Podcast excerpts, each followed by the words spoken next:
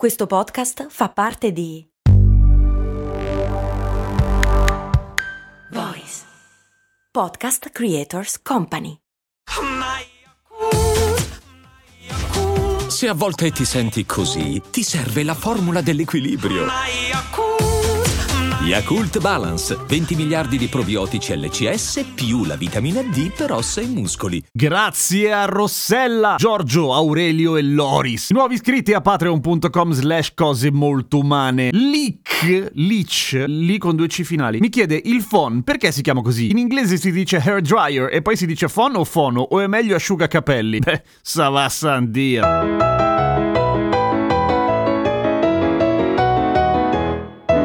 Intanto, prima di tutto, cominciamo con le cose serie. Devo fare una precisazione. Molti di voi mi scrivono che non sentono più Ramon in sottofondo, che adesso invece sentite. È tutta colpa di Ramon, nel senso che ultimamente ha preso questo brutto vizio mentre registro di mangiarmi via i tasti dal computer, che non è una cosa bella, anche perché me li ruba e poi li ritrovo in giro per la casa. Eh, se va bene. E non è comodissimo. Oggi lo sento più tranquillo, me lo tengo sulla spalla finché regge. Allora, come mai si chiama phone il phone? In inglese si dice hair dryer e infatti il phone come nome non c'entra un cazzo con l'inglese ma c'entra col tedesco. Perché asciugacapelli si dice phone in tedesco? No, in tedesco asciugacapelli in realtà si chiama Hartrockner. Quindi? Il phon viene dal vento caldo che si chiama Föhn. Föhn si scrive in tedesco F-O-H-N con l'umlaut, i due puntini, la metafonesi sulla O. Föhn. La simpatica metafonesi può essere anche resa per venire incontro a noi altri europei con OE. Foen. Però c'è sempre l'H di mezzo, prima della N però. Quindi l'asciugacapelli si chiama così solamente per il vento. Il Föhn, appunto, o Favonio, che è un vento di ponente caldo delle regioni alpine. Qua stavi leggendo, si vedeva. Al massimo si sentiva. Comunque sì, l'Accademia della Crusca. Che cazzo vuol dire Favonio? Viene da Favonium, che a sua volta viene da come si dice favorire in latino, perché eh, aiuta i germogli, è il vento che arriva e aiuta a simulare la primavera sulle piante le quali sbocciano e dicono "È primavera!" Poi freddo, gelido, muoiono tutte male. Quindi ha abbastanza senso che un oggetto che produce vento caldo si chiami come un vento caldo. D'altra parte anche la Volkswagen Scirocco si chiamava Scirocco proprio perché è un vento... No, non c'entra un cazzo. Il condizionatore si chiama pinguino perché i pinguini producono aria fredda.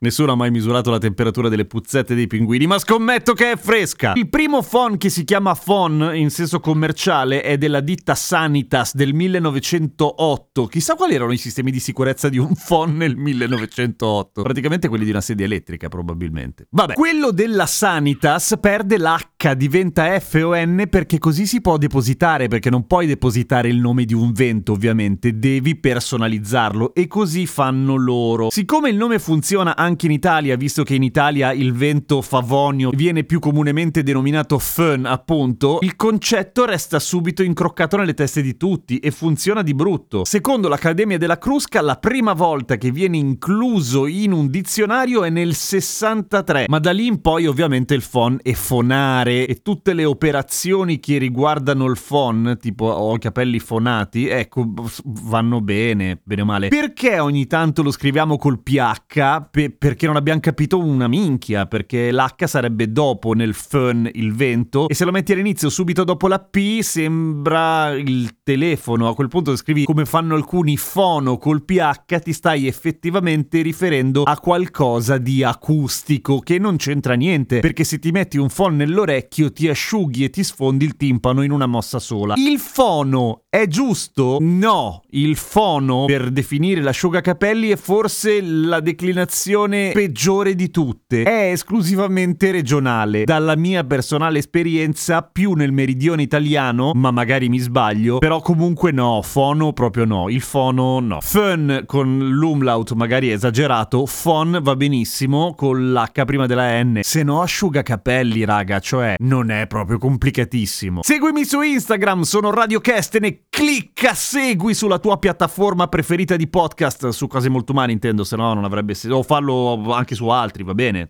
A domani con cose molto umane. Però Ramon è stato abbastanza discreto secondo me intimidito dal microfono dopo tanto tempo di lontananza dalla scena.